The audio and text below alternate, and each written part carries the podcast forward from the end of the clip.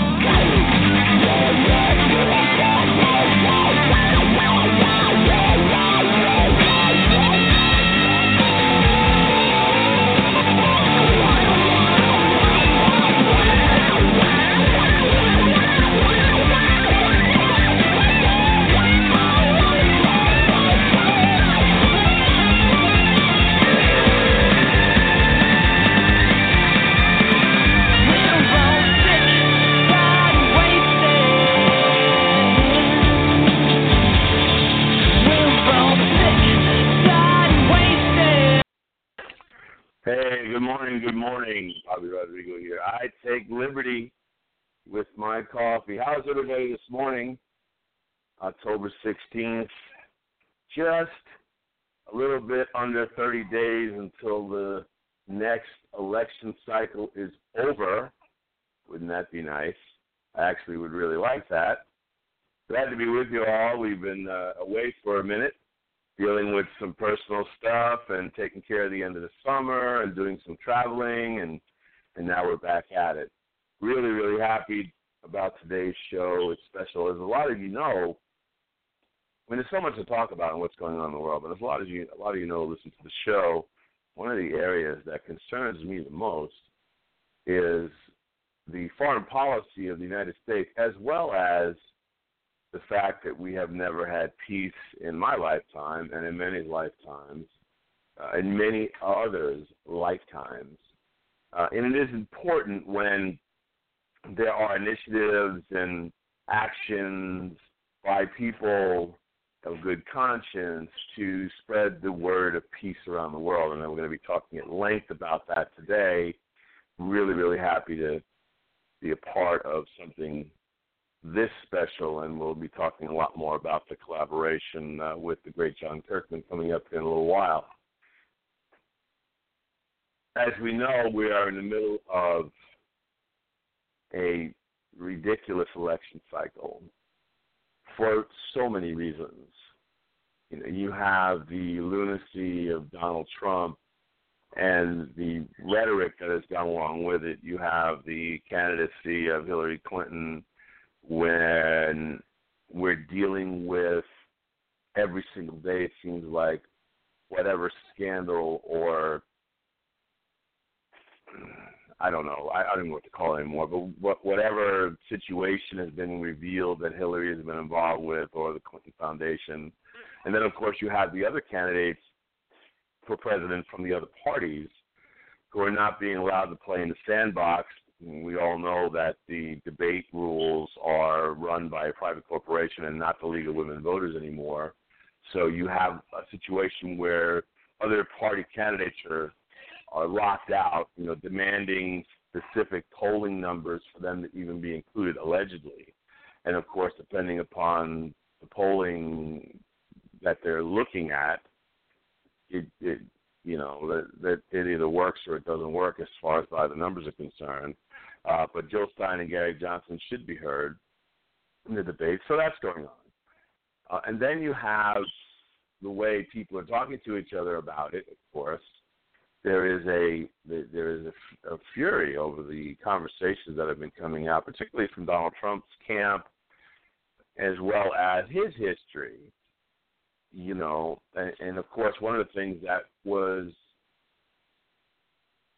highlighted by the media, uh, wonderful, wonderful mainstream media, uh, of course, was the was the you have to call it sexual harassment talk or sexual assault talk by uh, Trump on tape years ago. You know that the Republicans and the followers of Donald Trump are talking are calling locker room talk, and and of course the followers of Hillary Clinton and and the people who disagree with that kind of uh, rhetoric from anybody and anywhere's life, of course, is highlighting the fact that you know he is this type of person who would speak like that, who would act like that, and then you're seeing all these all these uh, allegations. And it is interesting. I did see a comment from my one of my friends, personal friends, was talking about how up until 30 days before the election, that there has never been in 40 years of being in the spotlight any allegations like this against Donald Trump, and now that this has happened, when he came out with uh, revealing the the um, the tape, which of course he has admitted that is real. There's nothing not real about what he said. He apologized for the language, if you could call it that. But of course, now, 30 days before the election, here comes all these people out of the woodwork uh, accusing him of sexual assault. So from you know, so I can understand people's skepticism you know, in in, in that regard, sure. But he still said it, and that's the kind of person he is, and that does matter. People, uh, you know, the he actually what, what's interesting about what he said is he he's also said in his life that you know people who do those types of things, say those types of words, are actually that is actually the kind of person that they really are. That's out of his mouth. That's out of mine. And of course, it makes me sick to hear stuff like that. You know, the I, I have uh, you, you've heard me say on the show before. I believe that the world that we live in is far more sexist even than racist, which says a lot to me. Uh, I think, and and if you look at it, you know, even religion puts the woman in third place. Many religions, not all religions, of course, and not not everybody abides by that particular thing. But I was talking about this the other day, and and I, I remember Michele Bachmann even saying that when she was running for president, the last uh, presidential election cycle, where she remember she was one of the ones that were in the lead for five minutes when we went through all of that the last time, a different GOP front runner when they were doing the primaries, and Michele even said that she was in third place behind God and her husband, and then it was her, and here she was running for president. So that mindset is out there and is common in various religions all, all, around the world. So here you have this big mess of vitriol, of nasty conversation coming from all directions in that regard. And of course, it, it, as much as we're not talking about policy issues that are important to the presidential cycle, one must remember, in my view, that the issue of someone who says that comment, you know, uh, I, I can grab a woman and her pussy anytime I feel like it, is is an issue in itself in our society. You know, I was reading the other day in the National Law Journal that 44% the how do they put that? The males who are getting partnerships in law firms are earning on average 44% more than women partners. You know, so all the things that go with that are important. And mind you, you know, I'm not necessarily in favor of the government coming in and fixing that, but damn it, it needs to be fixed. You know, I mean, I would prefer if society would do it on their own, but it doesn't seem to want to happen that way because, again, you know, we are sexist in our workforce and and the respect that we give women. You know, and guys, you know, this is about us. Uh, and no matter what you want to think, this is about us and our behavior. You know, locker room talk. I don't, I don't want to catch my son having locker room talk like that. Not at all. That's not how you respect women. You're supposed, you know, respecting women is is more about how you respect them when you're not with them than when as much as when you are with them. You don't just get to play the hypocrisy role, guys. This is about men fixing the behavior of men. So keep that in mind, please, and let's step up and you know start evolving. You know, considering that this is as old as Cain and Abel, our be- the behavior of men, we we really need to stop this kind of behavior. I mean, that's half of the world's and the mother of our children and our daughters and our mothers and give me a break. Let's let's change that. So, you know, as I mentioned, foreign policy tends to be a really important issue with me, and and I talk about it a lot, especially during election cycle, of course, because it's not talked about a lot. You know, I find the, the presidential candidates spending a lot of time on discussing issues that not necessarily are in the control of the presidency. You know, the executive doesn't handle the money. The House of Representatives does. The executive doesn't pass budgets. The House of Representatives does. The executive, of course, will, will submit a budget. Interesting enough, the House of Representatives didn't even have any hearings on the budget submitted this past year by the president, which is another problem that we have.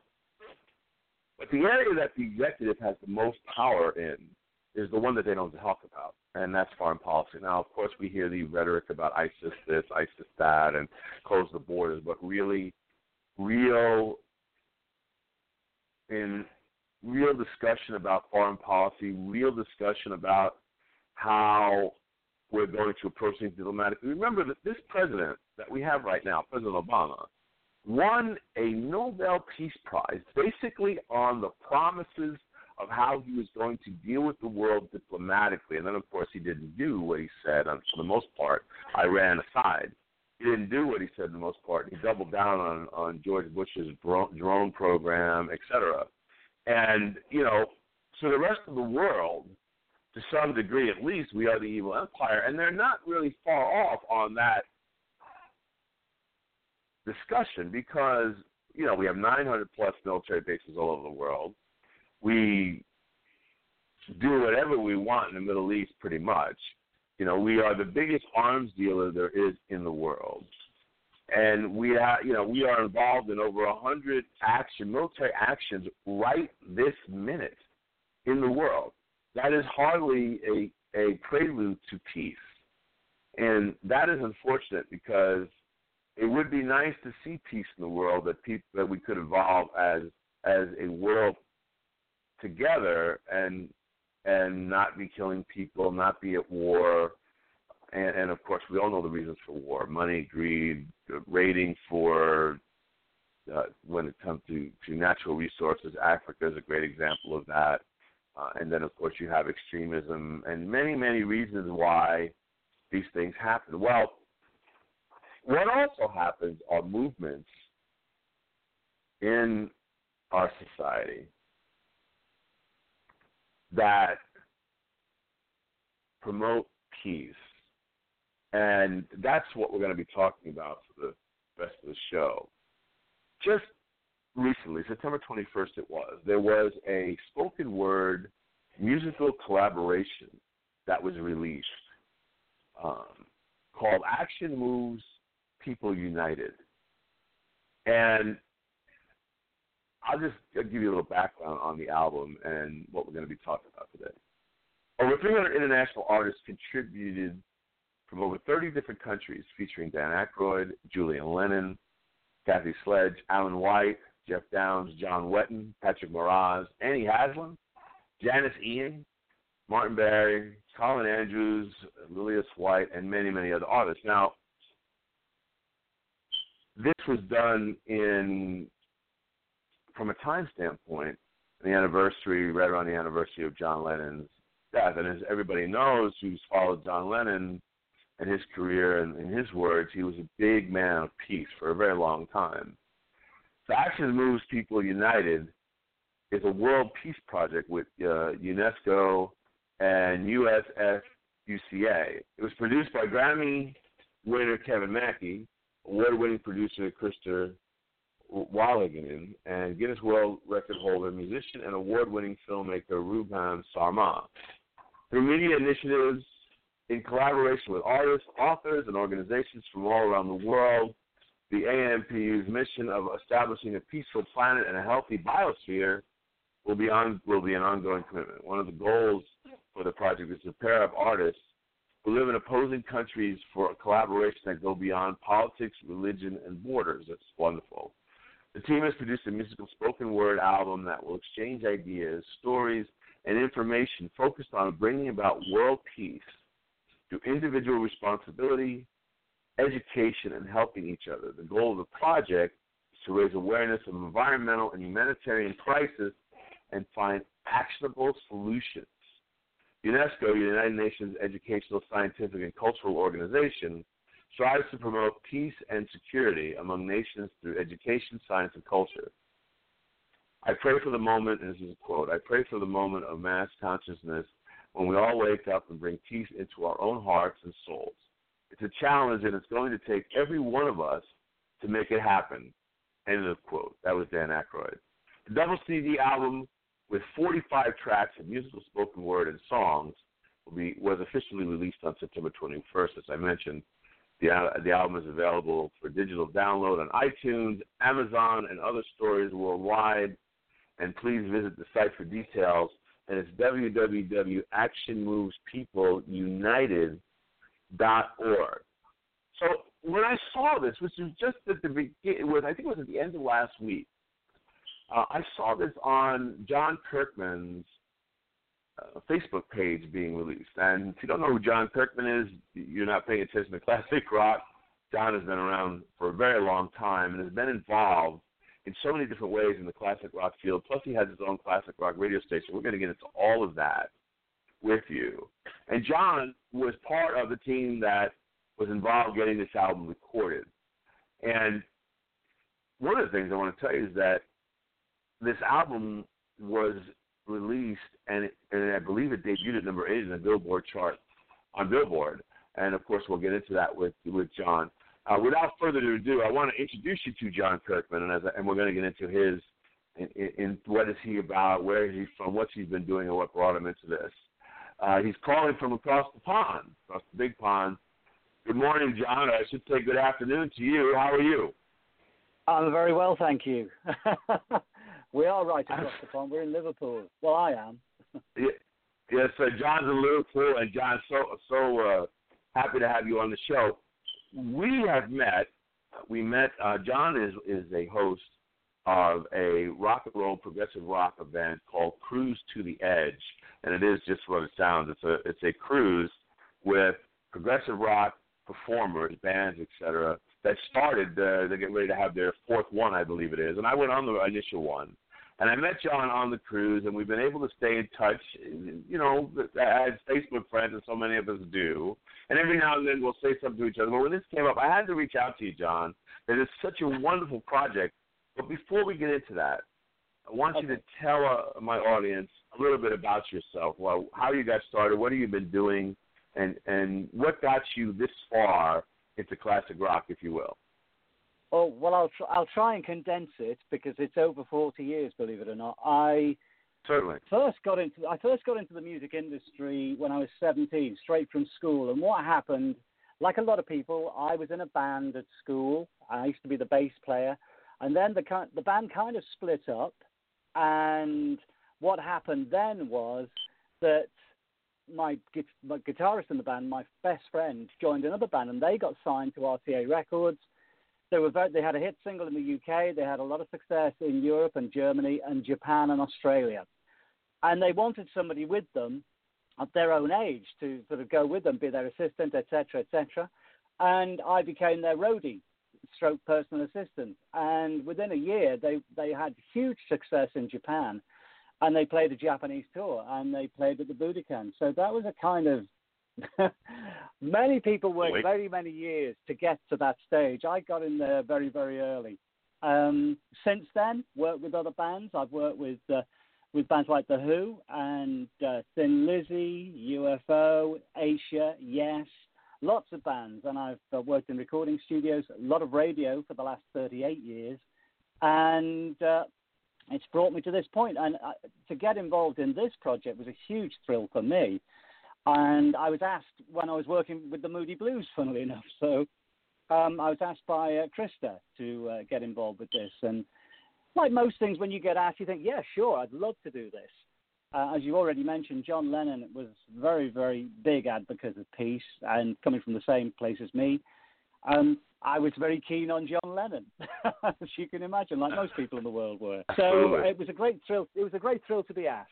And a couple of weeks after that, they sent a poem to me, which I read, and uh, it all went from there, really.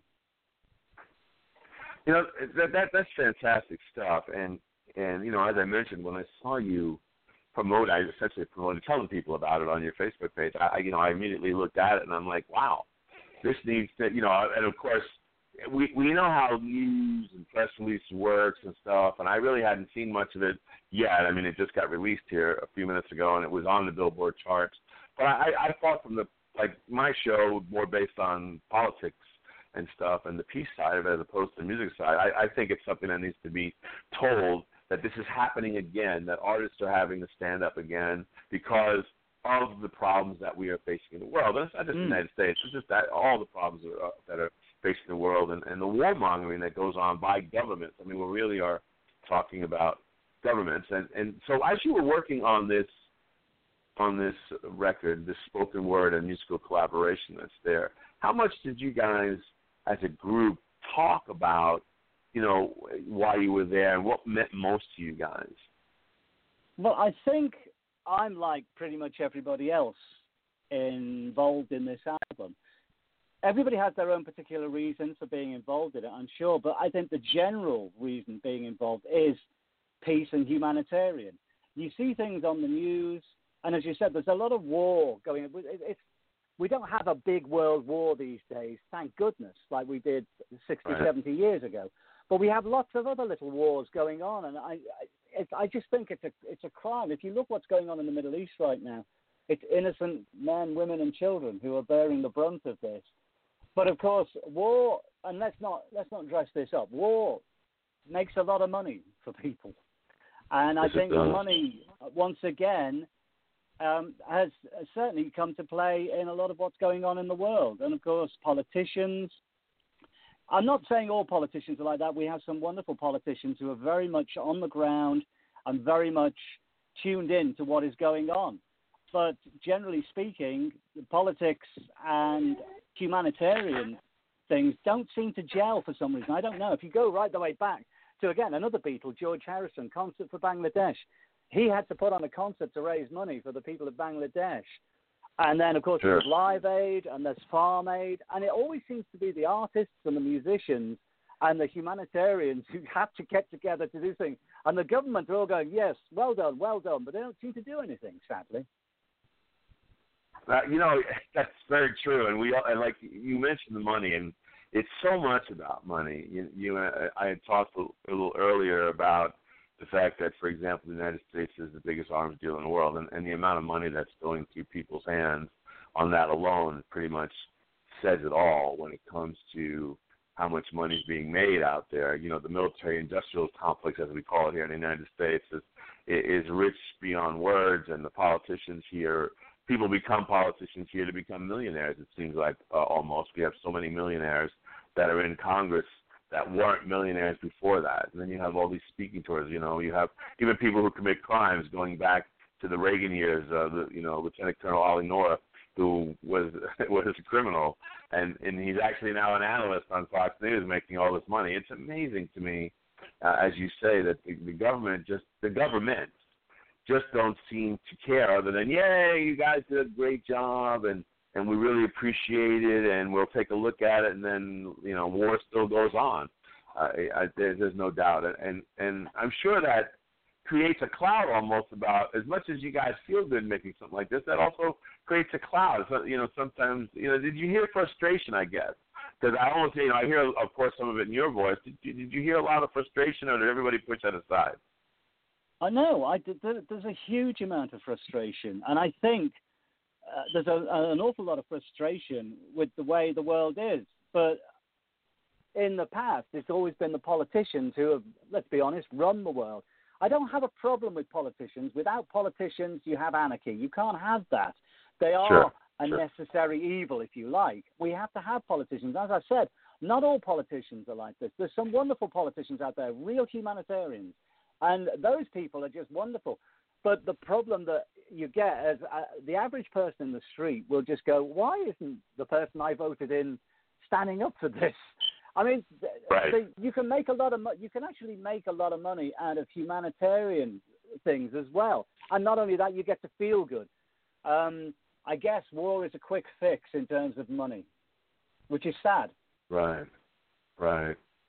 So as far as the collaboration is concerned, how how is the money going to be spent that's made on this record, on this uh, well, collaboration? I think, I think. I think there's a committee and they decide how these things are done. Of course, the involvement of UNESCO, UNESCO are really there on the ground with all of these conflicts and all of these areas where humanitarian need is, is actually present. And they Right. will decide what happens and where the money is spread. This is only the very first album. I, I'm sure Right. there are lots of other projects that are going to be coming to the fore now that this album has come out, and it's been very successful. Let's be honest, it went straight in the top 10 of the compilation charts in Billboard. That is a massive success for this project. Yes. And the fact that so many people have got on board and wanted to be part of it, and then so many people have purchased the CD, not only on the, through the online uh, shops and outlets, but also on iTunes and Amazon. But I think that Right. uh, I think this really is just the start of thing. And it, as, as as far as uh, starts go, it's very very exciting because I think like most things, when it starts, it's like it was like the peace movement. When that started, it gathered momentum, and a lot of people started thinking, "Hey, you know, this is something we can get involved in." And I hope the same thing happens here. Yeah, no doubt, and, and, and the fact that it is the beginning. You know, when you when you look at the website, for example, I mentioned earlier, I'm going to post it in our chat room uh, for for our listeners in there. The, the, when you look at the website, you can see that there's going to be a lot more work, and of course, it is exciting that the record is doing the, the collabor. I hate you know record. Does- Isn't that amazing? You, know, you, you do this. You do this. Uh, and I haven't done music radio in, in some years, probably at least 20 years, and but you do this still. And isn't it interesting that we're calling what do you call it? CDs is really not. I mean, I guess it's what it is, but you know, most of the stuff's happening online right now, so I'm just calling it a collaboration because I, I, calling it a record just doesn't seem to work anymore. As much as you know, that's the era that we're from, of course, but it doesn't seem to work anymore. You find that on your when you're doing your wonderful work on classic rock radio. Well, I, I what I like, and because I am a man of a certain age, and a lot of people, classic rock radio, although you can find a lot of younger people who get into it through their older siblings or parents. Sure. Uh, uh, classic Sure. rock is kind of aimed at my generation, and my generation grew up with vinyl, which kind of shrunk to the CD. Um, by virtue of technology in classic rock radio and a lot of radio stations, we have to use digital formats. But I still like to have a CD. I've got a CD in my hand here right now. Jimi Hendrix, Machine Sure, Gun, yeah, me Bill too, first show. And I love things like that. And I love these archive releases. So I'm still a big fan of physical music. And I love the fact that uh, people are still buying albums. In fact, more vinyl was sold last year it seems to be making a comeback. And more vinyl's been sold last year than the last ten years. So I think that's Wow. a good sign. I didn't know that, people are moving back to that because I mean, again, it really vinyl. You get caught up in the ritual. I always did, and I still do. You get the you get the album out, you put it on your record deck, you put it on, and then you read everything from top to bottom. I used to be able to tell you who even printed the album sleeves back in the day because I'd read everything Sure. on the sleeve. And I think that is coming back. I, I, it was a little difficult for CD because everything had to be shrunk to sort of five inches. But Right. I and think you can't get you the can't, can't get the words to the songs on that thing. Well, you, well, you can, but you need a magnifying glass to read them. That's right, right, exactly. Again, being a man of a certain age, my eyesight is not as as good as it used to be. But I've got, I'm still passionate about music, and it's great to see that a lot of other people are still passionate about music. And that with this record, it's great to see people have got on board with it and bought it and actually bought the physical album, which I'm very pleased about. I mean, I'm just a very, very small cog in all of this. I'm very proud to be part of it. Um, in fact, I'm completely knocked out to be asked to do it. So, um, but I, I think it's very good that people are still buying physical CDs, and of course they're also buying the, the, the digital downloads, which is great as well. Right, right, of course. Uh, you, we, we, you know, the the world. I mean, the United States. I don't know how they are or where you are, but you know, the, it's probably the same. You know, particularly the younger generations. They love the digital stuff. They love carrying everything in their hand, whether it's with a pad or with a phone, no doubt. But it's, but you know, as you say, the idea is the fact that they're buying this and that this is important, and you know, to give them to give them credit. You know, you know, this is usually, and this is pretty much the case. At least in our lifetime, we're we're pretty much around the same age. The the young people would like to have peace. They don't want to enter into war. You know, more No. war. Can we please stop it? You know, they want to have peace. So they're gonna they they absolutely uh, are inspired by things like this.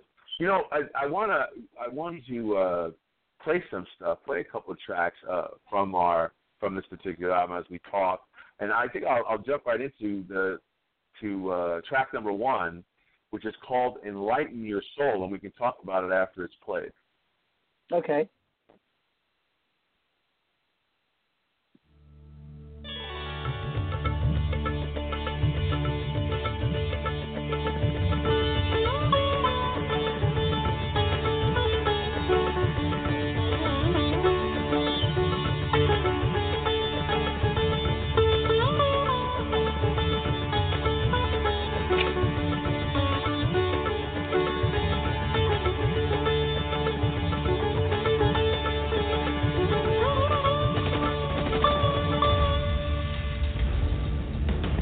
People cry out for the good of man, while terror rings throughout the land. Making bombs and threats for fun. Kill them all who do not succumb.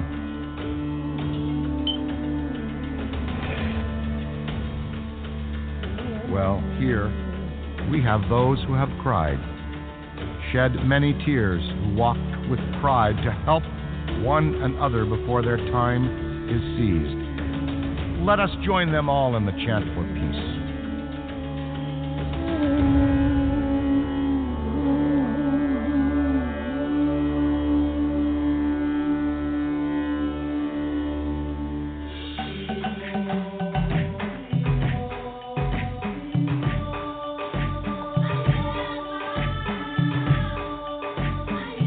Nelson Mandela imprisoned for fighting apartheid to ending war.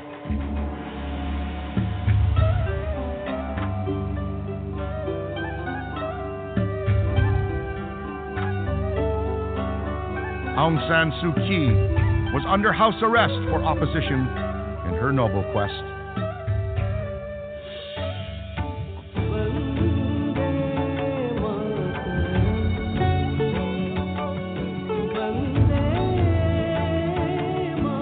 Mahatma Gandhi took the road for his goal to seek independence through his non-violent soul.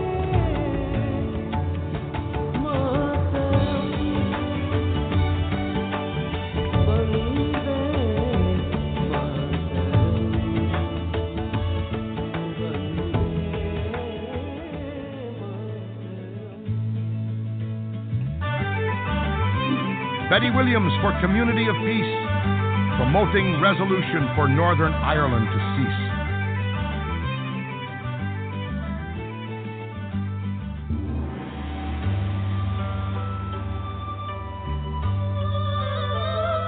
Buddha enlightened, attained nirvana, forsook comforts deemed for a prince born Gautama.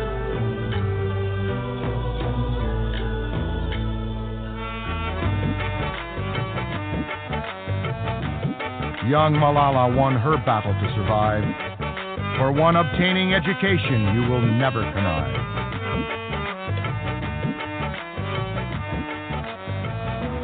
Dalai Lama, let us not ever forget, promoting compassion for us all in Tibet.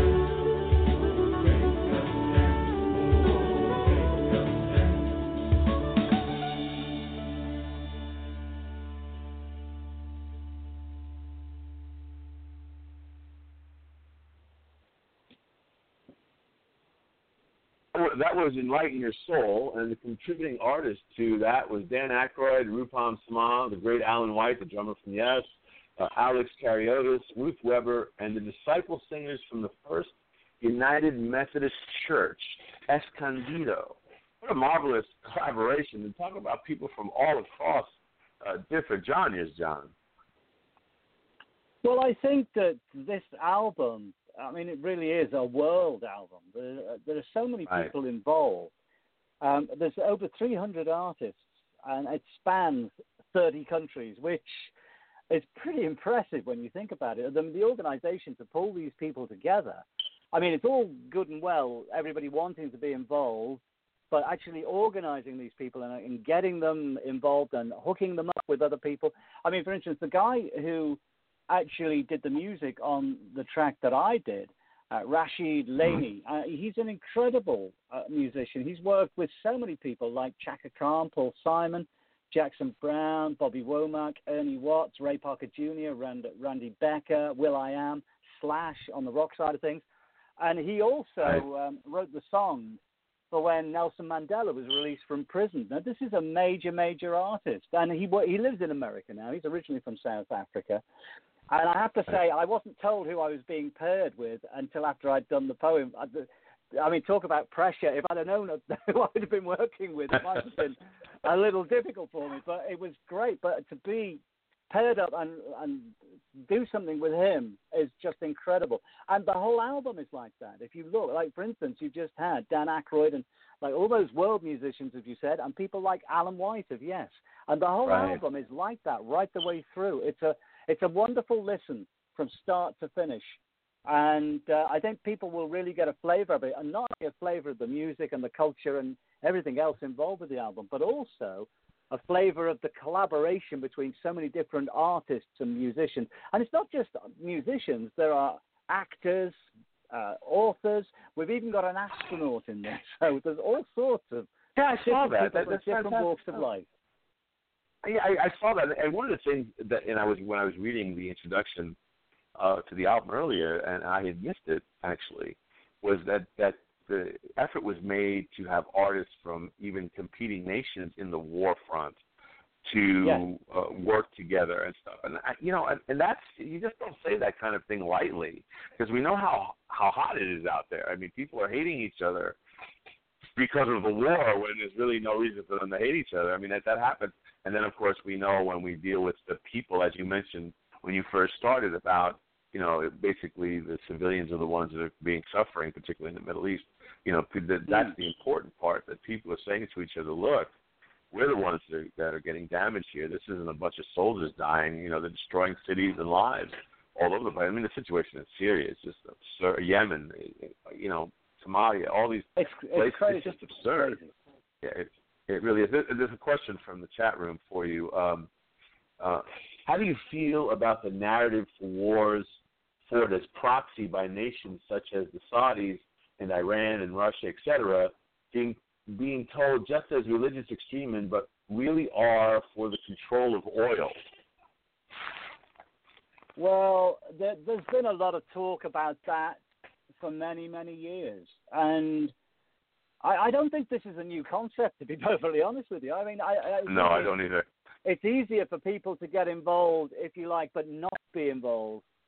I mean, it's one thing. I mean, if you, I mean, uh, let me go back right to the '60s when I was growing up. There was not a war that the UK was involved in particularly, but America was involved, as you know, in Vietnam. Right. And that started off Right. as advice and people going there giving advice and very soon escalated. And that's how quickly things can happen.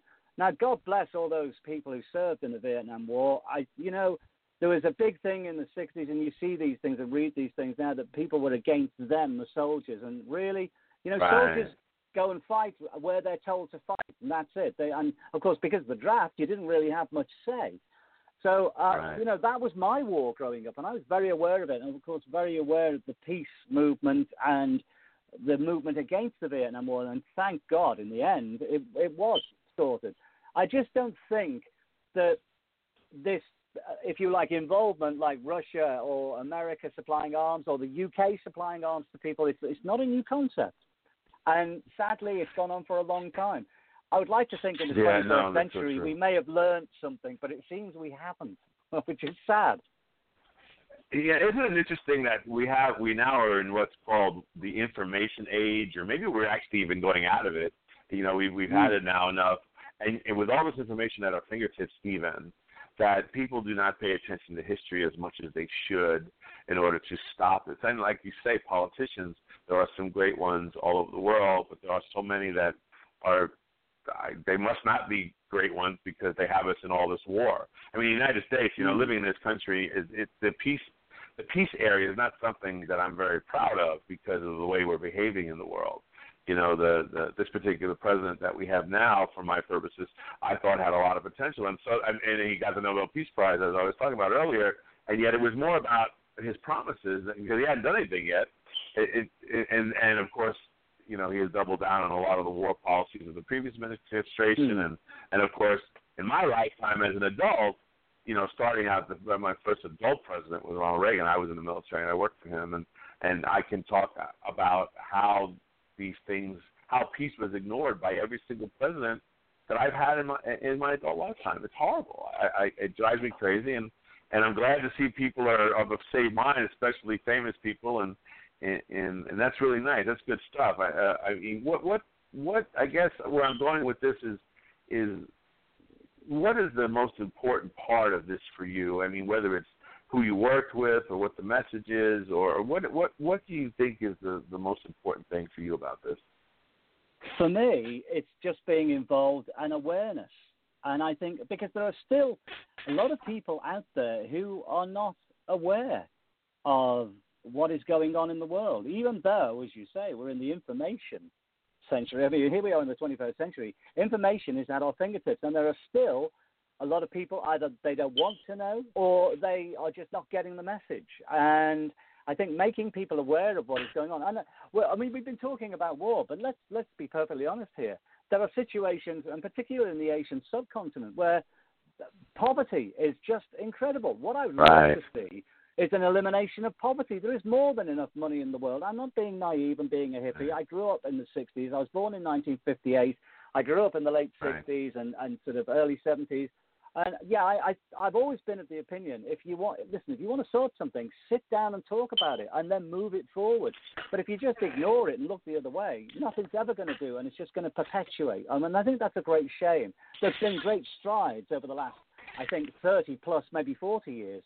But we need, we all need to do more. And it, the great thing is, if everybody did it, we wouldn't really have to do that very much. You just have to give a little bit.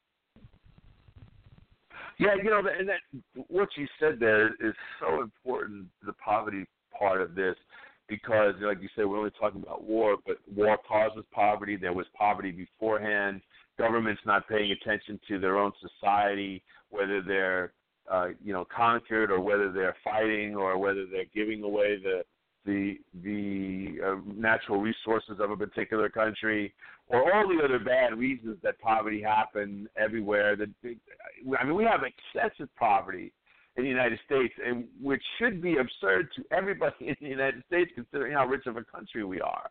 And yet, we even fight even the division there you know, when you talk about money in politics and the and and then the money of the one percent and the way taxes are structured and and and who gets to lobby in Congress and who gets paid attention to and you know how the regular working person doesn't have a, a way to to be heard. It, it just it, the poverty thing is is really even to a point. Well, certainly as big as war in society. Would you agree? Oh yes, absolutely. I mean, I'm very lucky. I'm, I'm, I'm like you. I have enough to eat. I have a, a roof over my head, and I've got many, many great friends. I was, uh, for a very, very short time, homeless about six years ago, but I'm, I wasn't in the sense on the street, and I was very lucky not to be on the street because I had friends. But I could have been, Right. and it, it's the same in the UK. It's the same all over the world. It is actually the same all over the world. There are people who tonight will be sleeping on the street. They don't have enough money for food, and they don't have enough money to get shelter. And I think that in the 21st century is a crime of uh, just enormous size. And I think it's a great shame. Yeah. And I'm not being naive. You know, there are organizations out there who do a wonderful job. And I just wish that more people would do that. I mean, there are, there are always going to be people who, for whatever reason, are, have to live outside of society. I don't know why that should be. Here we are. I mean, we're supposed to be uh, an educated race of people. Uh, but sometimes I look Right. at the human race and think, really? You know, and it's I, I what I hate hearing is you can't do that. Why? Why can't you do that? If everybody said Right. you can't do that, nothing would ever get done. And I hate that. And if that's in my business, that's in the music business, that's in every walk of life. Oh, you can't do that. Well, why not? Well, it's just not done. Why not? If everybody said that, you wouldn't get anything done. But if everybody makes just a little bit of effort, and I, you know, I'm sure there's lots of people out there going, "Yeah, you're just naive, whatever." I that's fine. That's their choice and that's their opinion. But you know, it's a shame. Yeah, I, I- I'm sure there are people doing that, but they're they're wrong. I mean, let's let's be real here. You're absolutely right. I mean, uh, we're we're at, we're at seven billion people in the world. You know, the, the the people power is there to do anything, as you mentioned. You know, it, it I, I think that uh, well, not necessarily thinking. I'm pretty sure I'm right about this. That you know, the, from a standpoint of the politics and the greedy people and stuff, they want to keep us hating each other because they don't want to see us united, thinking of you know, well, let's just get rid of poverty or let's just get rid of war as as a you know a huge number of people because they're not going to be able to get rid of us that way you know and and it would be nice if people were talking to each other and looking at what's important and especially because you know I do this I was born in 62 and and you know so I've been looking at this for a long time as well and and you know if we just focus on what's best for our children and our grandchildren and our families and things like that you know or the children period just you know use the word children whether you have them or not we I think would behave a little bit different, don't you think? No, I agree. I, and uh, again, I was lucky that I was brought up in a very loving and very nurturing atmosphere. And Sure. uh, of course, I grew up in a time where that was encouraged as well. I think Right. now we went. We've been through the greedy '80s where everybody's grabbed the money. Who cares? I don't care. Just gimme, gimme, gimme. But on the other hand, in Right. the '80s as well, we had that. We had Live Aid, which was a wonderful humanitarian gesture. And It again, was.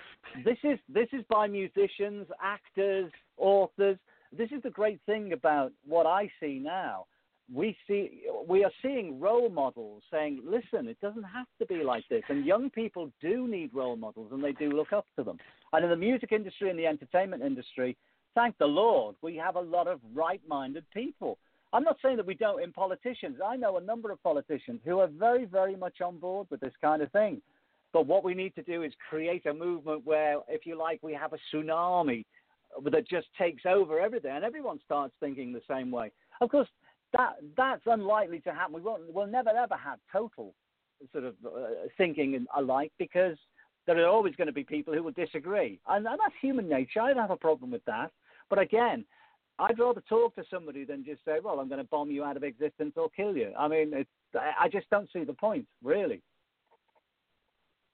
I, I and that that's a great way to put that. Of course, you know we that's the idea. You know, what's the point of just bombing? you? I I have the Syrian thing is absurd, and listening to all these sides talk is absurd. As we watch the horror, I mean, the the, the country's destroyed.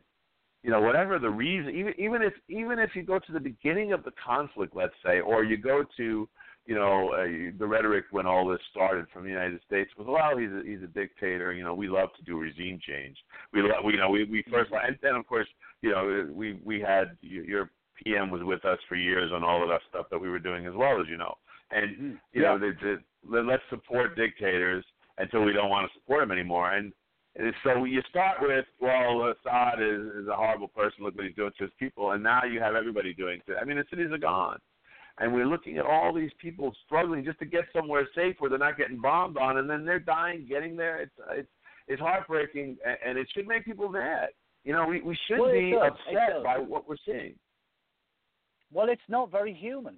That's all I can say. No. I mean, we like to think of ourselves as a developed race, and in many ways we are, but in many ways we're, we're almost back in the caveman era. And it, it's like, I find it difficult to comprehend.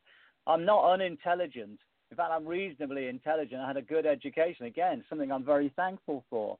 But what I cannot understand is that, as you said, information is at everybody's fingertips, and all this information is out there. Of course, there's always going to be conspiracy theories saying, "Oh, well, you're saying that because of this," and it's like, no. I just want some peace in the world, and I want I want every child in the world who's going hungry to be fed. No, I I know people are going to say you're so naive, and I'm going, well, maybe, but I'd rather be naive than the other way. I really would, you know. Yeah, yeah. Uh, well, of course. And and what the hell is wrong with wanting every child to have food? You know, that seems to be, you know, evolved. Wouldn't you say? I mean, it's, Well, the other I way is not. You know, it's ridiculous. And, and, and no, you're not naive. And or I am with you, I guess. I. I, I'm just not going to go for it. And we, and we don't. You don't go for it. I don't. You know, I don't go for it. That's why we do what we do. You, Yeah. you know, certainly. uh, uh, But damn, it's. I don't want Well- to. I look at people thinking, I even no. I hate. I'll be honest with you. I hate getting involved in politics in the sense that it's either you're either for him or you're for her or for him. I mean, in America at the moment, we're watching your uh, election Yeah. for president. Now, as a, as an Yeah. English guy, I I what I I listen to both sides, and, and there are people going Trump, he's an idiot, or Hillary, she's a crook, and all. I'm going. Where are the policies that are going to help your people? I'm thinking, Yeah. I mean, don't you think you listen? Forget all that. You can discuss that at a later date. But here's what I want to do for you. And um, don't get me wrong, America's a wonderful country. I've been to America so many times, and the Americans are such a wonderfully welcoming, nurturing nation of people, and they really Sure. do have a lot of compassion. But I, and it's the same in the UK. We had the same thing here when we had the general election last year, and it's it just it becomes almost like the playground at school, and you've got two gangs, and it's and it's almost tribal. I'm thinking, guys, you're missing the big picture here. What is best for this country. And I, you know, I know the Americans will make the best choice because that's all you've got to do. It's very simple. Yeah.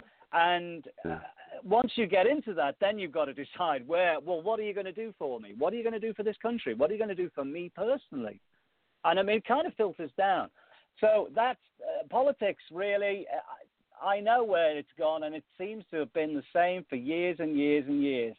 It's either Yeah. me or it's him, or it's either them or it's us.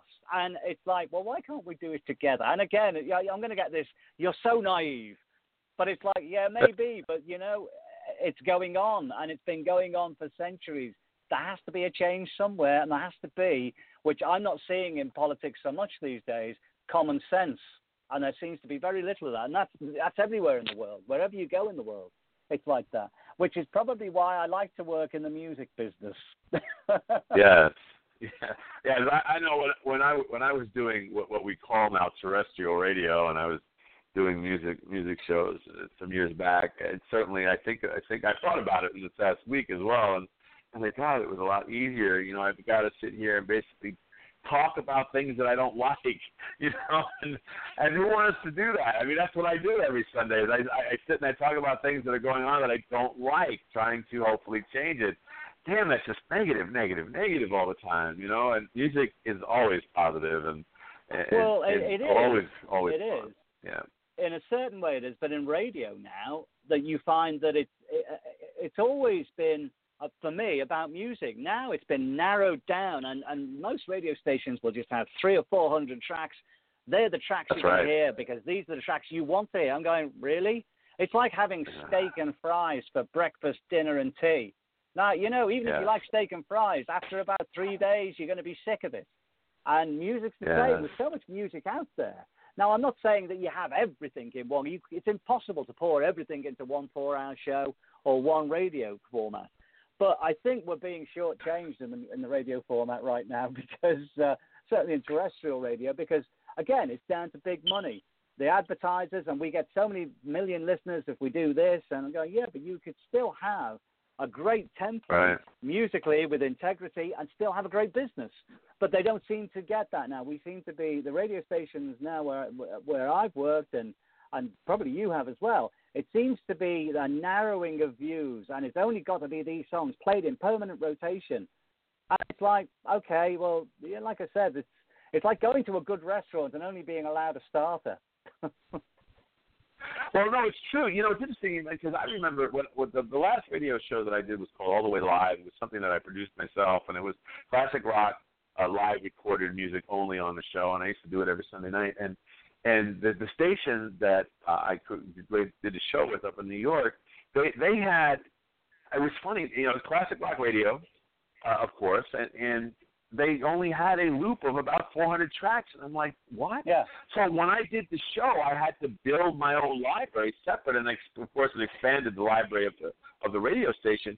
But you know, we come from the album rock era. You know, the great radio Of stations of the '60s and '70s, and they always were fun. It was always heavy listenership, and and there was nothing wrong with what they did, and everybody made money, and the commercial people made money. But they uh, they Yeah. made it simple, stupid is how I look at it. And, and again, money well, no, dictating the what day. you've yeah. got what what you've got now is the tail wagging the dog. It's all about the the advertisements, the commercials, and you find in a lot of radio stations that the, the the CEO or the managing director of the station is also the head of advertising and the commercial side. And I'm thinking, Right. on, and they're dictating what music. You are. Oh, we only need this.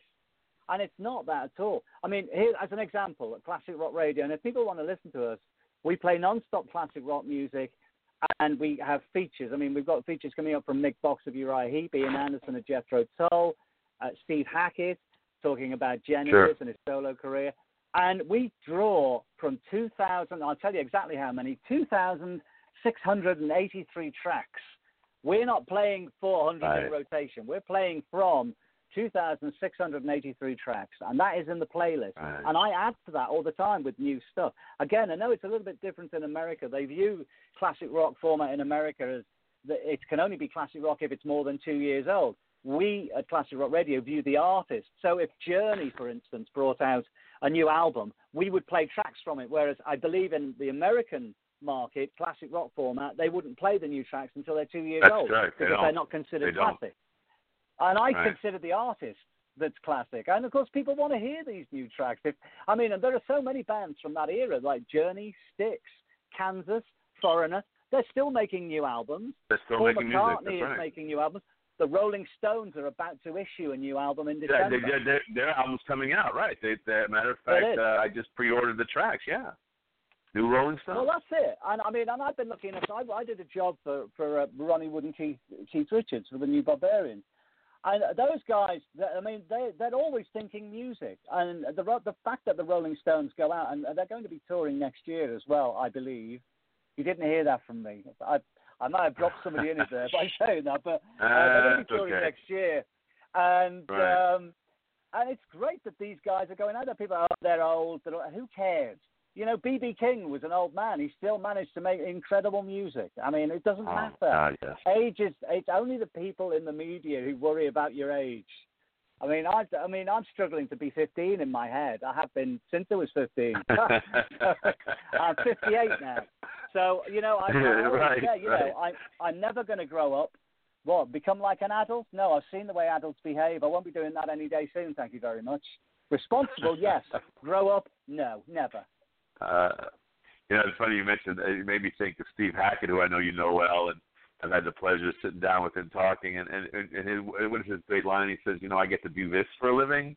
You know, I, I- Yeah. it, it, it it's it's it's so true. And remember when we were growing up, and and, and these so-called, well, of course, I guess it, it was always called classic rock because they were so good. But when somebody came out, you always got the they always uh, the King Biscuit Flower Hour or, or interview or Mm. any of those shows Yeah. where they would mm, talk to the artist about the new album, like you do. You talk to the artist Yeah. about the new album, and you play it because they have all this musical library that has been so popular, classic, whatever.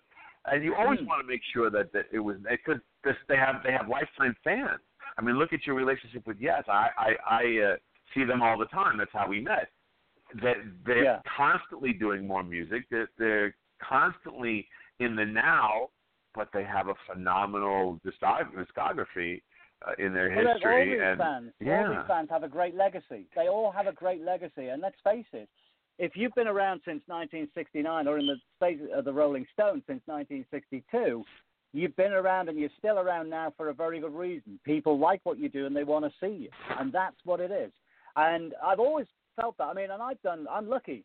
I never ever forget how lucky I am to be able to do what I do for a living. And that's one thing. I mean, there are some people who who do, I think, and um, well, that's their choice, but they're they're missing out on a lot of stuff, Right. really. But I mean, I've worked in film, I've worked in DVD, I've worked in television, I've done t- I've done lots of interviews on lots of different platforms, and I love what I do, and I love talking to these people because these people have something to say, and there is a huge audience out there who want to hear it. So why would I not want to work in that particular avenue? I'd be crazy not Uh, to. No, you're abs- you're absolutely right, and it shows. I mean, for anybody, I mean, anybody wants to have a good time, go see Jon on one of the cruises, Cruise to the Edge. I'm going to see you on February, by the way, but they, they, they go go see Jon. We it's a ball. It is fantastic, and it's work. I mean, it's it's not like you go. I, it is work. I mean, the, the I, I all the storyteller things that you did that you do on the cruises, for example. But the, to give you guys a little background, uh, you go on this you go on one of these cruises if you've ever been on it, and, and the particular one I'm talking about is Cruise to the Edge. So there's all these progressive rock bands and and other types of music that kind of covers the thing, and and there's you know they're they're playing at different stages. There's a main arena, and then there's like there's the pool area, and and there's the, the different clubs that are huge on these ships. And then one of the things Yeah. that Jon does is he does the, the the storyteller thing, where you sit down with the musicians and you interact with the with the audience and and, and stuff. And and I got introduced to you on that tour. I actually it's it's actually filmed. We were talking. I was I had asked one of the questions uh, with the Steve Howe the Steve Hackett story tells when Chris came in and sat down with Mm. all of us, and because they, had just released that the the collaboration album that they did, the Squackett album, it. and yeah. and I'll never forget it. It was it was phenomenal, and, and of course Zebra, who I've known all my life, uh, happened to be on that cruise, and, and you did a story called with them, and it was interesting because I was reliving my years following them on Long Island back when I was a teenager, and they were hitting it, and then they came out with their album, and it's great stuff. And so it's work. I mean, you're you're working when you're there, but it's a ball. I mean, it, Oh, talk it is about great. a great It is. time And, being I around mean, great people. I, yeah. I, I don't just do the cruise to the I do I work with the Moody Blues. There's a Moody Blues cruise at the end of next year. I've worked with a lot of southern rock bands like Molly Hatchet, Doc Holliday, Blackfoot on another cruise, and Right. of course I've just recently do, I've been on the Yes tour of the UK, and I was Right. I was actually asked to introduce Yes. Now, if anyone who knows anything about Yes, they never have had anyone introduce them. They've always come on to a piece of music, and Right. that's it. But I was asked by the band, look, would you mind introducing us? And I went on every night before we did the tribute to Chris, and I Mhm. just talked a little bit about the, you know, just maybe two minutes about the band and how they were working and how it was so great that the people were supporting them. And it was a big honor for me to be on that that tour. And as I've said, I've done so much work with Yes over the years, but not just Yes. I've worked with Deep Purple Right. and Rainbow and David Coverdale and and so many other great artists. And as I said, I never ever forget how lucky I am to be able to do that. But yeah, you're right. The cruises are great fun. I get to meet some great people like yourself and, and all the other people who go on the cruise. Again, a lot of American people. I, you know, I can't tell you how wonderful the American people are. It sounds like I'm gushing here, but really, you, the, the, the American people take me to their hearts, and um, they're so kind, so nurturing, and so welcoming, and they're just really, really nice people. So God bless you all, and, and God bless America, because it's still a great country, no matter what anyone else tells you. You're still a great country. Yeah, no, no doubt, no doubt. So you know, what I'm going to do is I'm going to play another track from the the uh, Actions Moves People, and this is going to be your track. So you want to set it up for us? It's called Color in the Sky. Okay, yeah, color. It's it's uh, colors in the sky. It's basically the poem is by Kristen Lang. She's an American, and the theme of the poem is the unity of all people, nations. Hence, the colors in the sky represents flags. Okay, flying in the sky. Um, it was narrated by me, and uh, the music is by Rashid Lanie, who is originally from South Africa. As I say, he lives in America. He was a political activist during the days of apartheid, and um, you can check out his website. His website is uh, pretty incredible. He's worked with so many great people. It's uh, Rashid Lanie, and that's uh, R A S H I D L A N I E dot com.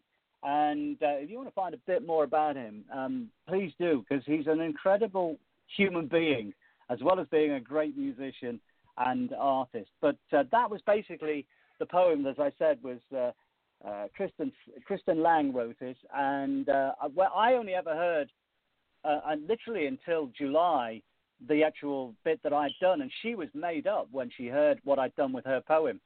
And of course, when I heard the music put to it, I was, I mean, it was, I was almost in tears. It's very, very moving. And I think he's really captured the feel, and it's wonderful. So here it is. It's uh, Colors in the Sky. Uh, it's me, Jon Kirkman, narrating it.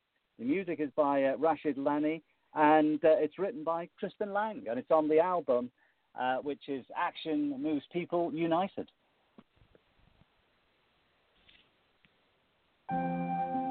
I looked up into the sun, warm on my face. The sky so blue, just like I could dive into it and feel it between my toes. There, high above me, the flags of nations waved, caught up in the breeze. A beautiful rainbow, colours and shapes dancing, kissing, swirling around each other flying high above the chaos. Every flag was different from the next. And they didn't care about the politics and the struggle. Colours taking wing as a sky full of birds or butterflies. Of northern lights majestic, colours, music, dance. Flavours in this moment I see so clearly. We are so rare a tapestry of the finest thread. This life so precious, our job is to fill it with the wonder and awe of the world we call home. Drink it up, the sweet nectar of us. Don't waste a drop. Colours in the sky, colours down below, all swirl together in a beautiful rainbow the flags of nations, the skin of peoples, of shapes and sizes, of walks of life. What makes us different makes us interesting. The music our dance, the food, our flavor, a bouquet, a tapestry.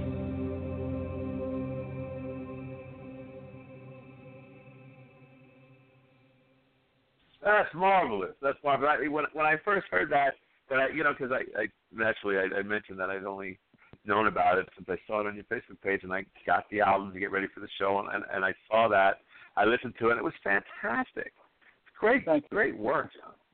Well, You're welcome. Well, I, I think it's so pretty listen, obvious when you listen to it that I'm from England and more importantly from Liverpool. so, that's, uh, so that comes across. Well, I, I actually I think everybody from Liverpool comes across the exact same way. And John, you can always tell where John was from, as you mentioned earlier. He's from the same area, and, and John always always sounded you sound great on it, and it's great stuff. I have a little I have a little surprise for you, by the way. Okay. Uh, I happen I happen to right. I happen to uh, uh, be with somebody who knows you this past Monday, and Okay. and I knew that he knew, and I knew that he knew you. So I said, hey, you know, I said I'm I'm I'm interviewing Jon Kirkman about the Peace album on Sunday. I said, would you like to give him a message? Uh, he said, yeah. So I had my phone, you know, and all that wonderful technology. So I had him record a message to you, and uh, here it is. Hi Jon, this is Rick, Rick Wakeman.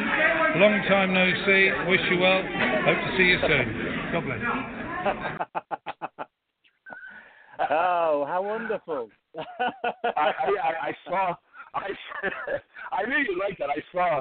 I saw John, Trevor, and Rick Monday, and Oh. and uh, we were, yeah, and and uh, they're they are you know they just started their tour, and Absolutely. for those I'm who- I'm- I'm- like I'm talking- yes, and and, and for those who uh, uh, you know, I'm sorry, I think I'm talking to you in a room, but that is John Anderson. Trevor Rabin and Rick Wakeman, everybody, three three of, of the members of Yes is, uh, on the various lineups, and they played. Uh, they're doing a concert tour. It's called uh, ARW, and they're playing Yes music, and it Yeah. was a phenomenal show. That's all I can Oh, say. of course. I, and I haven't seen John, of course, in a while playing Yes music only. Uh, it, it, I, I think uh, it might have been Keys to Ascension. I'm not sure what, what tour it was, but of course, and, and I last time I saw Rick was in Radio City Music Hall with Yes, which has got to be ten years at least. Hmm. Uh, so, I, and of course, I haven't seen Trevor since the Union tour in '91. So I was, you know, being Yes, a Yes fan, obviously from where we met, I was jazzed. But when, so after the show, we're all hanging out, and and I I, I had this thought. I said, I knew you knew Rick, and I knew he knew you, and I and I and he was happy to do it, as you could tell. Uh, so I thought that'd be a nice little surprise, a nice little surprise no, for you. it was lovely. Well, of course, you, I mean, I've, I'm just about to publish a book on Yes. It's the second publication. Right. Called Dialogue. Um, can I give it a quick plug? Because my publisher Please, is, is no, please. I wanted to talk about it. Yes. Um, you can you can go to the website. In fact, the pre-order closes at midnight UK time tonight, so you've got a little time to get in. Once you get with the pre-order, you pre-order it, you get your name in the book and you get a signed numbered certificate from me. Uh, the the cover has been designed by Roger Dean for the book. of course. It's a previously unseen design, and I've spoken to pretty much everybody who's been in Yes over the years, and of course they were all happy to speak to me. Lots of different uh, different views on things, and of course, as, as you get with so many people involved in the band, they've all got their own opinion of how things were done. Um, but they've all been very, very honest, and there's a lot of myths been busted in this book because it's actually the story of Yes by the guys themselves. And if you go to the website, it's uh, at Stereo 33, and it's the number rather than writing 33. It's Stereo 33books.com, and you'll hear that there's all, you can hear clips from the interviews and all sorts. I haven't seen Rick for about a year, uh, and uh, I'm looking forward to seeing Anderson, Rabin, and Wakeman in, uh, of course, uh, February and March when they come over to the UK. But uh, yeah, Sure. I'm, I'm in touch with all of the guys, but past and present from Yes. It's, I mean, it's a huge family. And as I always say, no one has ever been in Yes and been a passenger. You've always been in Yes for a reason. And the fact that these three guys are out there making music and touring and hopefully going to make an album is absolutely incredible. I know some of the fans are kind of jostling and say, oh, this is better than Yes and Yes is better than that. It's you know what? It's all good. There's nothing wrong with it. It at all. all It's good. all great stuff. Music is great. Let's not fight over music. For heaven's sake, there's enough fighting going on in the world as it is. Music should not Exactly. be fought over. No, exactly. You know, it, it, Yes is it, Yes is by far my my favorite music bunch of musicians. I've followed them so closely over the years. I, I'm looking forward to to reading the book, of course, and that you did. And and it's interesting. You talk about relationships and and uh, you know, there's there's always been talk about you know riffs here, riffs there, and and the one thing that happened Monday night that moved me so much was they they they played uh, long distance runaround and then and then they played the fish, uh, of course, which you know this is the first time I've ever heard anybody play the fish other than Chris on a live stage, and mm. and they and after it was done, it was a marvelous rendition of it, and and with the solo and and after it was done, John just yelled out, you know, the, the to the great Chris Squire so many times, and you could feel it coming from him. And I was closeted in the first mm. row right in front of him, and and you could feel it coming from him. And Chris, for me, Chris is my favorite musician of all time. So I, I you know, his his his, death was devastating, and of course you know him and, and his death. And I, I've only met him a few times and and talked to him briefly, but you know him and you know how devastating it was and how fast he died from being diagnosed. And, and it was nice. Well, we see. um, it, it yeah. was pretty. It was it was pretty uh, shocking. Of course, yeah, I, and I. I can tell people now. I actually knew before that Chris wasn't going to make it, but we were doing interviews with. The, I was doing interviews with people like Geoff Downes, and we had to be very positive, even though we knew Yeah. there was very little hope. And I, again, the big shock I think was when Peter Banks died. That was very sudden. Yes, and it's yes. nice that it's nice that Yes actually paid tribute to Peter and Chris in their current show. Yes. But you know, it's a it's it's a fact of life. Uh, people get older, and it's, musicians aren't exempt from this. You know, they're subject to the same illnesses and and problems that everybody else Yeah. are. But it, was. Yeah, it was a great shame. I, I Chris and I got on very, very well. I worked with Chris on his um, album, uh, Fish Out of Water, and I'm on the DVD for that. And I we we were trying to organise um, doing another uh, another upgrade on that and doing another interview on it. But unfortunately, Yes we're so busy that we didn't manage to get around to it. At one point, I was going to fly over to Arizona to his house and we were going to film it there. But then Yes went on tour again. And it just Sure. sadly never happened. So all we've got is the original version. But we do a pretty good job covering what, how the album came together. But again, I've done lots of things. I, I worked as the executive producer on the Union Live album and DVD, which came out a few years ago for the record company. Sure. And I've discussed Sure. all this with all the guys in, in the band, and it, it seems to me that that was a very, very good period of time for the band. Everybody got on great. It was live. I mean, I know there's a lot of discontent about the album from the musicians on it, but in terms of the live thing, it was very, very good. Oh. I would love to see another reunion, in inverted commas, Yes.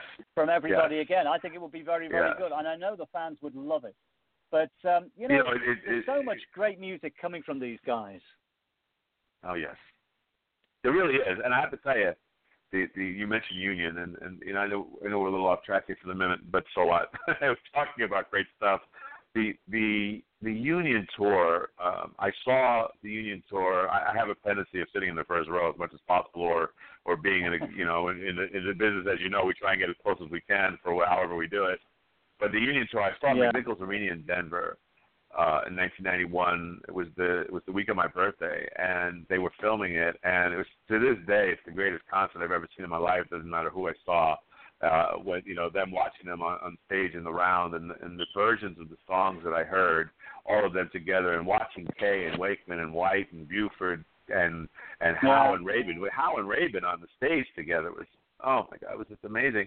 And then of course Chris, you know, it's almost like he the foundation of it all when it came right down to it, and then John, and it was an amazing thing to see, and the, I, the quality of the musicianship, and that's the thing about all these great musicians you mentioned Mm. is the quality of the musicianship that comes out of it. I mean, listen to Steve. I saw I saw the uh, the Carl Palmer tribute in Miami this year as well.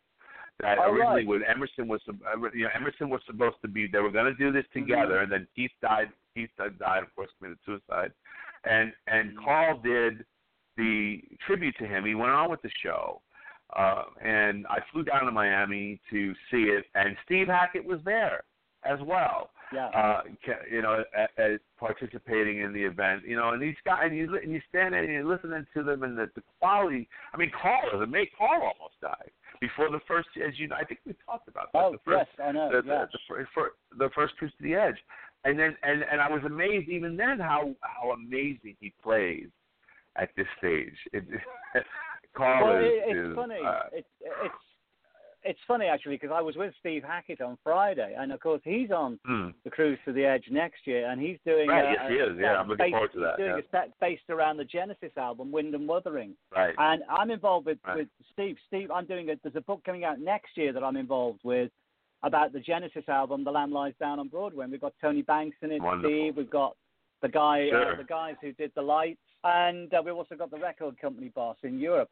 There's all sorts of things. I would like to tell you a story about the Denver thing, the Yes concert in Denver, because Sure, that's actually please. part. That's part of the Union concert. And I, I remember being around at Chris's house, and he said, "Well, the great thing about the Union tour was," he said, "John and I kind of got the best of it." He said because there was only one John and there was only me, and he said I've been all the way through, and he said we only had John as the singer. So he said we didn't really have to work too hard at doing it. He said, but the other guys had to find a way through it because there were two keyboard players, two drummers, two guitarists, Right, and he said right. the great thing was we did actually find a way through it. And um, Yeah. I think that's the whole thing. If you if you could translate that and the way musicians work to the world on a bigger stage, it might be a little easier to get things done. Let's be honest. You, if you want to look at the Who, for example, Roger Daltrey, again, who I've worked with the Who and Roger. I worked with Roger a couple of years ago in America. Uh, the Who, as a band, is down to Roger and Pete now. And there's been a lot of animosity over the years between the pair of them. There's a lot of love as well. But you have to look at it and say, Right. look, if these people can work together, why can't other people work together?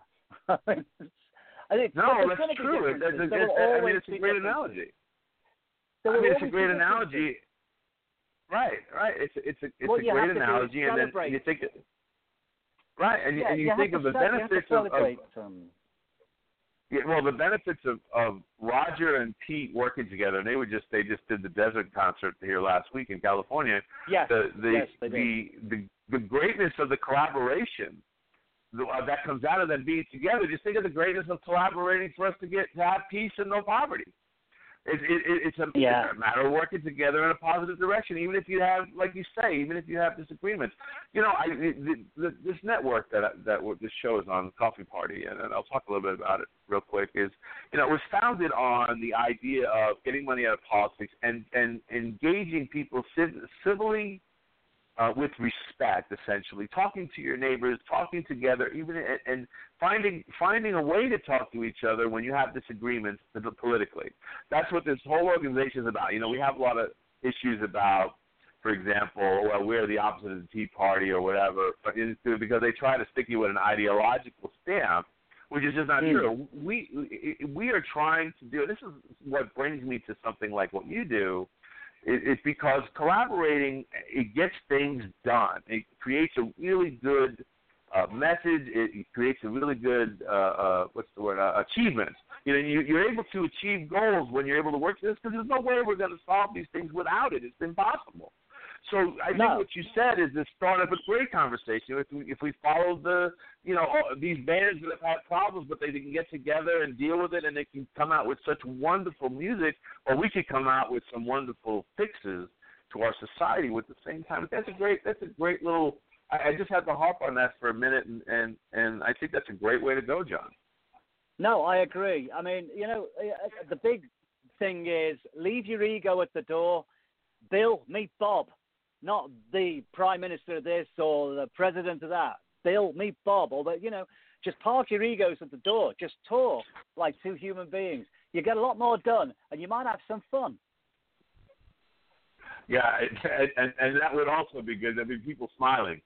So I'm going to play another Yeah. track from the the Action Moves People United collaboration. Uh, this is actually track two of uh, the album uh, called "All Around the World at One Time" with Cindy Sydney Griffin and Lonnie Park. Check it out. All around. I have a vision, a dream in me. Imagine all on earth, finally free. I hear children laughing, playing, having fun. I see now all on earth laying down their guns. I feel the beat dancing in the streets. My soul is touched. No borders, shaking hands to meet. I see the fields. No hunger, all grow wheat. I can smell it in the air. Life is so sweet. All around the world at one time. All of earth is yours. All of earth is mine. The bright sun smiles when it shines. All around the world at one time. Moonbeams glow down from above. I feel people sharing love all around the world at one time. Peace on earth. Everyone singing a new song. All beliefs commingling. No one's right or wrong. I love all the hugging. I love all holding hands. Every mile on our great earth is everybody's land. I smile as I hear people saying, I love you. I do hope with my heart my vision will come true all around the world at one time.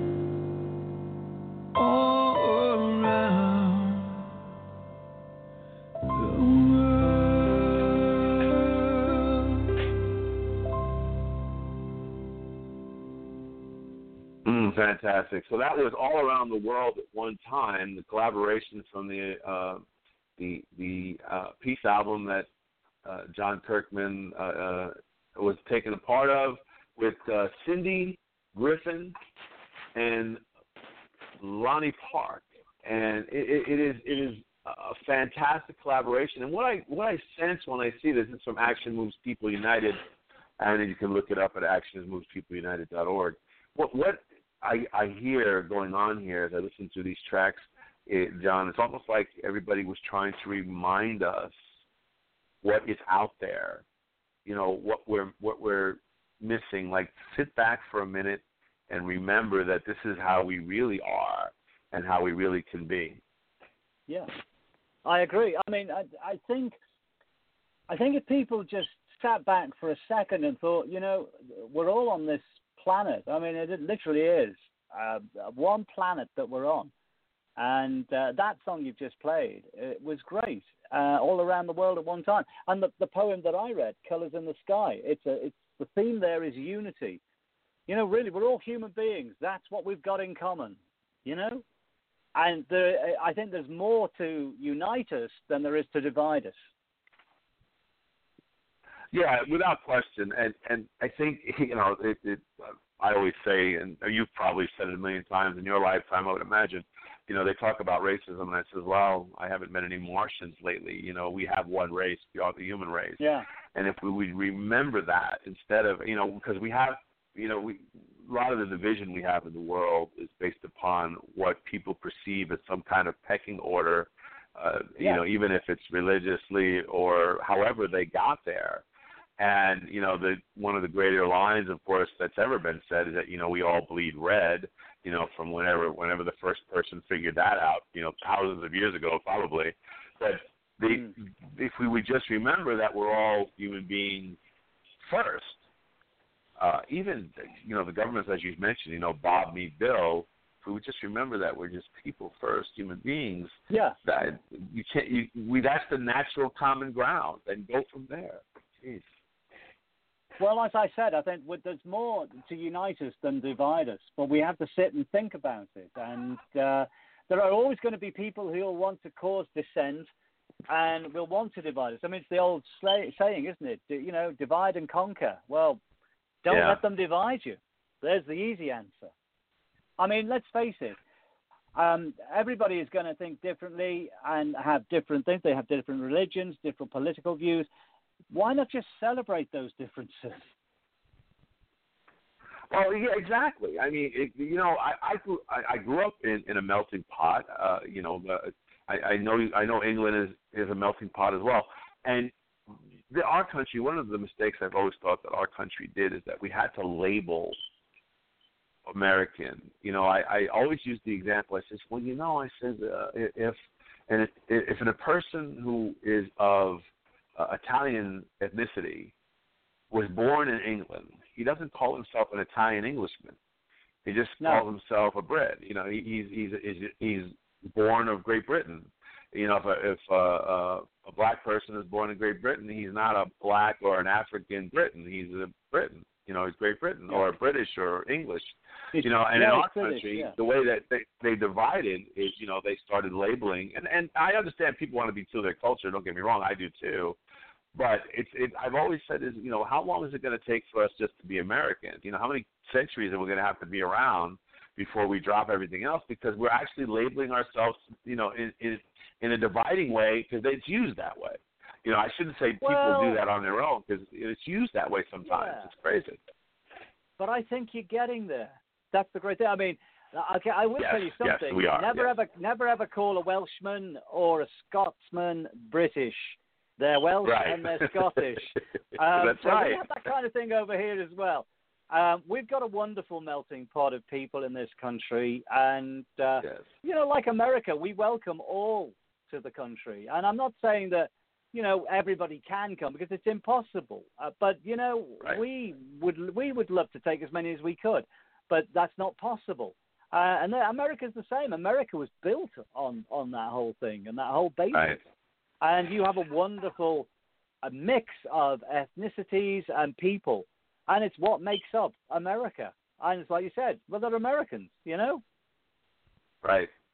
And I, I think if we would we would remember that more, you know, uh, I think that because because it, the way that they're when you mentioned divide and conquer, one of the ways that they're achieving it to a degree is is people are not talking to their neighbors, you know, uh, as like they used to, you know, where you know I remember growing up, uh, you know how vibrant the street that I grew up on and and how everybody knew each other. It didn't have to be friends; they just knew each other. You know, you passed in the street, it was Yeah. hello. You know, all the kids went to the same schools you know, so there was, you know, you just knew everybody, and it's, it's, you know, I go back to my street that I grew up on, and it's, there's nobody out. It's, it's everybody's Yeah. inside, you know, playing video games or whatever, and and but the division thing is is really scary stuff, and, and like you say, we're making we're making uh, headway to it. Uh, it, it's it, ma- you know sometimes I'm impatient with it because you know we want peace now. I mean let's be real. You know we all want peace Yeah. now. Now we all want to get rid of poverty now. You know, and that, and that's Yeah. one of the frustrations. But but again, you know, we, we have to be patient and you have to keep doing what you're doing and, and what you're doing with, with this. So where does it go now? What what is the next step with uh, this process that's going on and with the with the album and with UNESCO? well, What's uh, the the, next album, the album has been very successful, which really does pave the way and open the door for more projects. And Right. people can actually get involved. You can actually go to the website, which is actionmovespeopleunited.org, and you can actually upload a poem, you can upload a piece of music, you can actually get involved. And uh, uh, they want to hear from people because the more people who get involved means the more projects like this and of course, more musicians want to get involved than are involved in this one because, of course, this was the very first one. That now this is out, people have seen it and go, "Well, hey, I, I would have loved to have been involved in that." And there's so many great musicians, authors, people. As I said, we've even got an astronaut on there, and there's lots more where that came from. And I just think this is really the very first of a very, very big ongoing project. And of course, it's all good because uh, you, the UNESCO involvement will see that the projects that this funds are all very, very good humanitarian projects. And that's really what it boils down to. You know, working and helping real human beings. Yeah, that's great stuff. You know, and I didn't realize I was. I just saw. I just saw what you were talking about. I did not realize that was the case. I have some work to do. I need to tell everybody. I need to tell everybody I know uh, that that I that I don't know if they know about this uh, about this, particularly some of the you know the, the one of the organizations that I work with, and one of the people I work with, and in the activism side, the you know the peace movement and things like that, is a woman named Elena Goldfield that actually does the theme song to my show, uh, and she's a poet as well, and she's this, this is right up her alley. I'm going to let her know that this is going on. She probably has stuff to uh, put in there right away, and and there's so many Yeah. others. Uh, I'm glad you told me that I mentioned that because that's fantastic. Uh, uh, that there's a lot of people out there that want to be involved in these types of things, and that's the way to do it. Op- You know, uh, boots on the ground, as they say. You know, I'm a, uh, I like I love Well, to see action. you know, a, that's great action. they always say a journey starts with the very first step. A journey of a Yes, thousand sir. miles starts with the very first step. And if you go to the website, you'll see on the top it says home, about, album, press, artists, submit content. And if you click on that, that will take you to a page and it tells you what it's all about and uh, the, obviously the terms.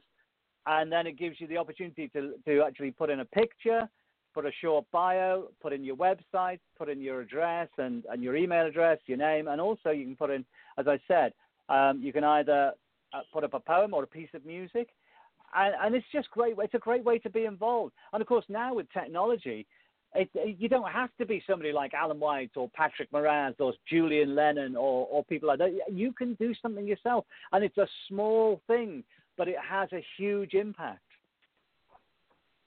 No doubt. I mean, this I'm just browsing a little bit more, um, and, and this is this is excellent. This is this really is. You know, you get you get caught up, and, and I'm really I'm really sorry I missed this. I actually could have put the word out sooner, but you know, like you say, one step at a time. Uh, but this is a this is amazing stuff, and to think about it, if this if this goes as well as it could, the it creates a massive movement for peace, which is which is Yes. certainly a goal here. Uh, You know, making more people aware uh, and then, of course, having worldwide collaborations, everybody from different countries knows, like they know this. But like you mentioned, uh, Rashid Lanie, South Africa knows him. So immediately, and of course some of the other places. But you know, you're reaching to South Africa. Oh yeah, it's fantastic. Love his music. You know, et cetera, et cetera. Or we know, you know, we're going to listen to something that he says. We know about him. That's always been great stuff, without a doubt. You know, I know that Dan Aykroyd is politically involved, and, and for example, and a lot of people do. But I don't, I don't think that that- there's even more people who don't realize that, but they know the name, of course. He's so he's Mm. so famous. Uh, so that's you know obviously going to draw it as well, which which is also uh, which is also neat. So so getting involved is that, and then from there, what are you going to be doing? Well, I've got um, I've got a lot of work in my music uh, career to work. I've got books that are coming out. The Yes book is the first one, which comes out next month. I work on Right. classic rock radio. I'm going to be working with Yes again. Later in the year, I'm going to be working with the Moody Blues again, and uh, I've got more books planned and lots of projects. So, um, and if anyone wants to contact me, they can through the website, which is uh, classicrockradio.co.uk, and uh, they can just get in touch with me via there if they want to know anything about anything about me or what I do or anything. Um, I, I'd love to hear from people. But uh, I, I, you know, the whole thing about this action moves people united. You and I were very lucky enough to see John Lennon, who was very much a very a big advocate and an activist for peace. And of course, a lot of people now. John's been dead 36 years, and Yoko is still around. She's still very much, you know, banging the drum for peace, and Right. it's great. But this, I think, this could start a movement very, very like the movement that was in the 60s, and I really hope it does because you know, we're not here on this planet for very long, and uh, you know, life is to be enjoyed rather than endured. And uh, I just think if you can have more light and love in your life, it's not a bad thing. No, it is not, and that's very well stated, Jon. And and of course, I'm putting all the websites in the chat room, and and this will be going around, and and you know uh, through the through the great networks of the, the of peace. You know that the I mentioned the Coffee Party Radio. The one great thing about uh, what we have been able to achieve in the Coffee Party is we have a just uh our social media presence is is pretty stout and we we have over one million people on our main Facebook page, for example, and then we have a whole bunch of other Mm. sub pages, and then of course we're on Twitter. So uh, the the we will do our part to and we totally pieces in our in our mission statement. You know, uh, justice and and you know poverty, all those things we want to change. And so, uh, Yeah. Coffee Party as an organization is going to be happy to pass along this particular great work to its membership and and of course it's going to you know we're everybody can listen to this on iTunes and and uh, and you know we'll and between the two of us we'll get it out there as much as possible. Well, yeah. I mean, Uh, with, with, social media is so important now, and everybody. I mean, virtually everybody is involved in social media one way or another. We at Classic Rock Yeah. Radio have a Facebook page, we have a website, a Facebook page, and we have a Twitter feed as well. And we've I've been promoting this album the last couple of weeks since it came out, and it's it's got a great response. And I think if everybody, if you think about it, if you have a thousand people who are on your Facebook page, I think we have somewhere in the region of about five thousand on fa- on Facebook for Classic Rock Radio. If they each have a hundred people, if they all share it and share and get other people to share it, that's how it grows. And it's a very important Yes, way of getting the message out. Yes, indeed. Yeah, the the uh, the the start of this our promotion of what you were doing it went over it went over out to 60 different pages um, on Facebook and Twitter and Google Plus and Tumblr and all that and and again Yeah. like you say people will share it from there uh, and and in, in peace and uh, let's let's have peace. I'm all for it. Let's you know we I I could I could spend my time promoting just the word peace all the time. I would be happy just that. You know, and, and Well, we- course- on- course, on the- you know, on the website it says that you know if you're going to upload content of that it's got to be about the fol- one of the following categories and peace is the first thing but it's also education environment culture bridging borders Right. humanity these are all hugely important things that should affect everybody in fact they do affect everybody one of those headings will affect someone in the world Well, yeah, and there's no doubt, and and, and you know it's interesting the UNESCO and, and what their priorities are because those are the priorities. I mean, they, they are. You, you can never have enough education access in the world. I mean, that is uh, so huge, and we still have parts of the world that don't even get access to books or or our wonderful information age, as they say, and that's Mm. absurd. And, and and and of course we have it even in our own countries. We have we still have so many pockets of people that don't have the proper education access because of some silly ideological argument and because of the way money is driven in, in society. And, and you know, it's gotten to the point sometimes where they make the decisions and money only cares if it's making money and if it's if that's not happening then we're not going to do it. And that's not right. You know, we have this we have this policy at the Coffee Party, not policy, we have this belief, you know, one of the things we're striving for, I should say goal, not belief, we're striving for is big government. That doesn't mean big government, small government, it just means good government. Whatever the size, who cares? If it's being good, if it's being if it's being frugal, if it's doing it right, uh, if it isn't just giving money over to people because they feel like it, you know, it would take so much more care of our society, and, and it's like that all over the world, pretty much. Uh, You know, it, it, yeah it to me this is easy to solve, but hard to get to solve. I guess would be the way to put it. Yeah, I, I, I can't disagree with that. I just think getting the message out is important. And um, hey, it's everybody's right to either pick it up or ignore it. And I would Right. hope that people pick it up. But you know, it's your right. If it's if you're not interested, that's a shame. But you know, that's your right as a human being, and you make that choice. Uh, I wouldn't criticize anybody for that because, you know, everybody has to walk their own path. Yeah, there's no doubt, and and, and you hope that when they're doing it, that they they take their fellow man and women in consideration and, and at least make room for them, equal room for them in their lives. And again, that so it's such, there's so many little things that we can do our our own selves to make this world better, and and perhaps that may be the easiest thing to do is just do that. Whatever whatever good each person can do, and and you know there's seven billion of us out there, so that carries a lot of weight, no doubt. Jon, I got to tell you, it's Well- been a pleasure having you. I'm so happy you came on. It was fantastic.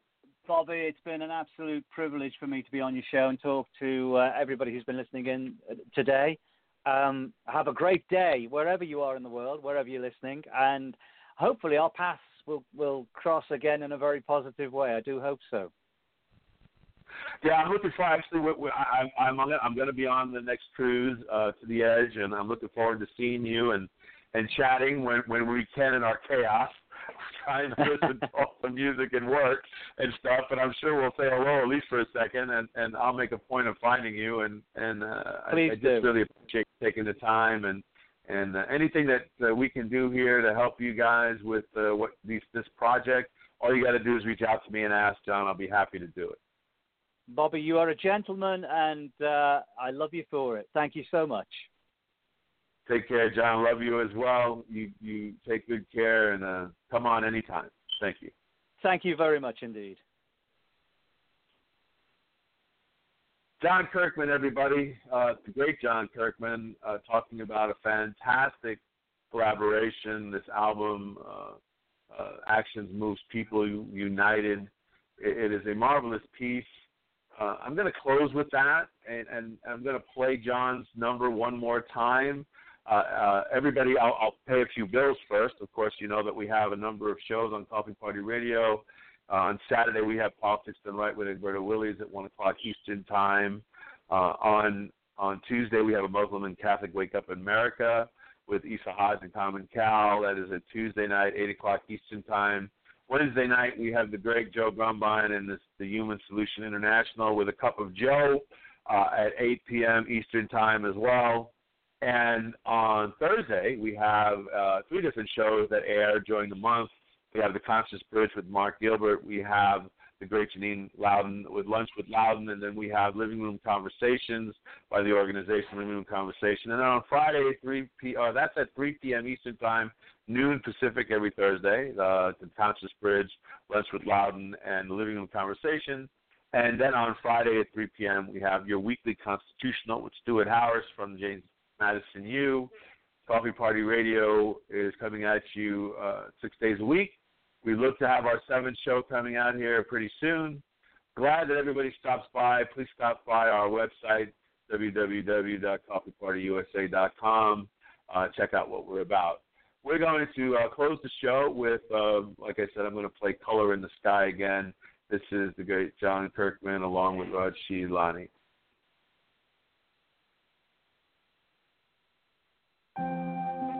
I looked up into the sun, warm on my face. The sky so blue, just like I could dive into it and feel it between my toes. There, high above me, the flags of nations waved, caught up in the breeze.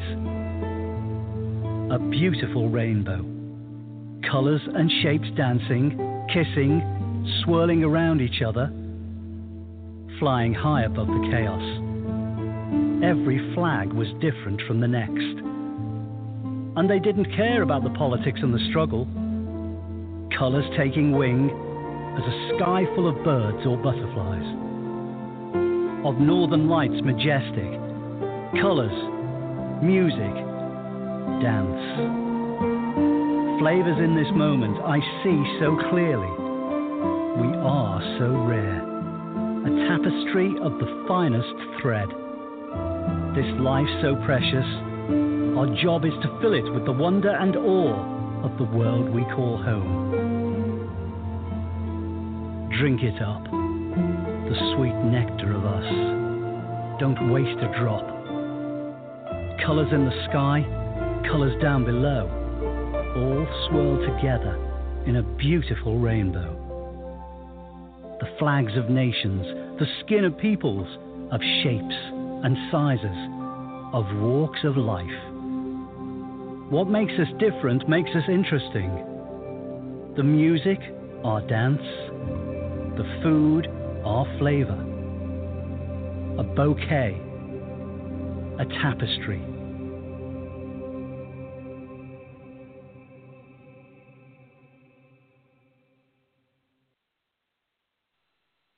That was Jon Kirkman and Rashid Lanie from the album Action Unite Action Moves People United, But you can find out at actionsmovepeopleunited.org. Please stop by. I uh, really appreciate Jon Kirkman coming on the show tonight. Of course, all our listeners, thank you so much for spending part of your Sunday with me. Bobby Rodrigo, I take liberty with my coffee. Please check out my website, I take liberty with my coffee.com, coffeepartyusa.com Be seeing you next week. Everybody have a fantastic rest of your day and a fantastic week. Peace, love, all the time. Have a great day.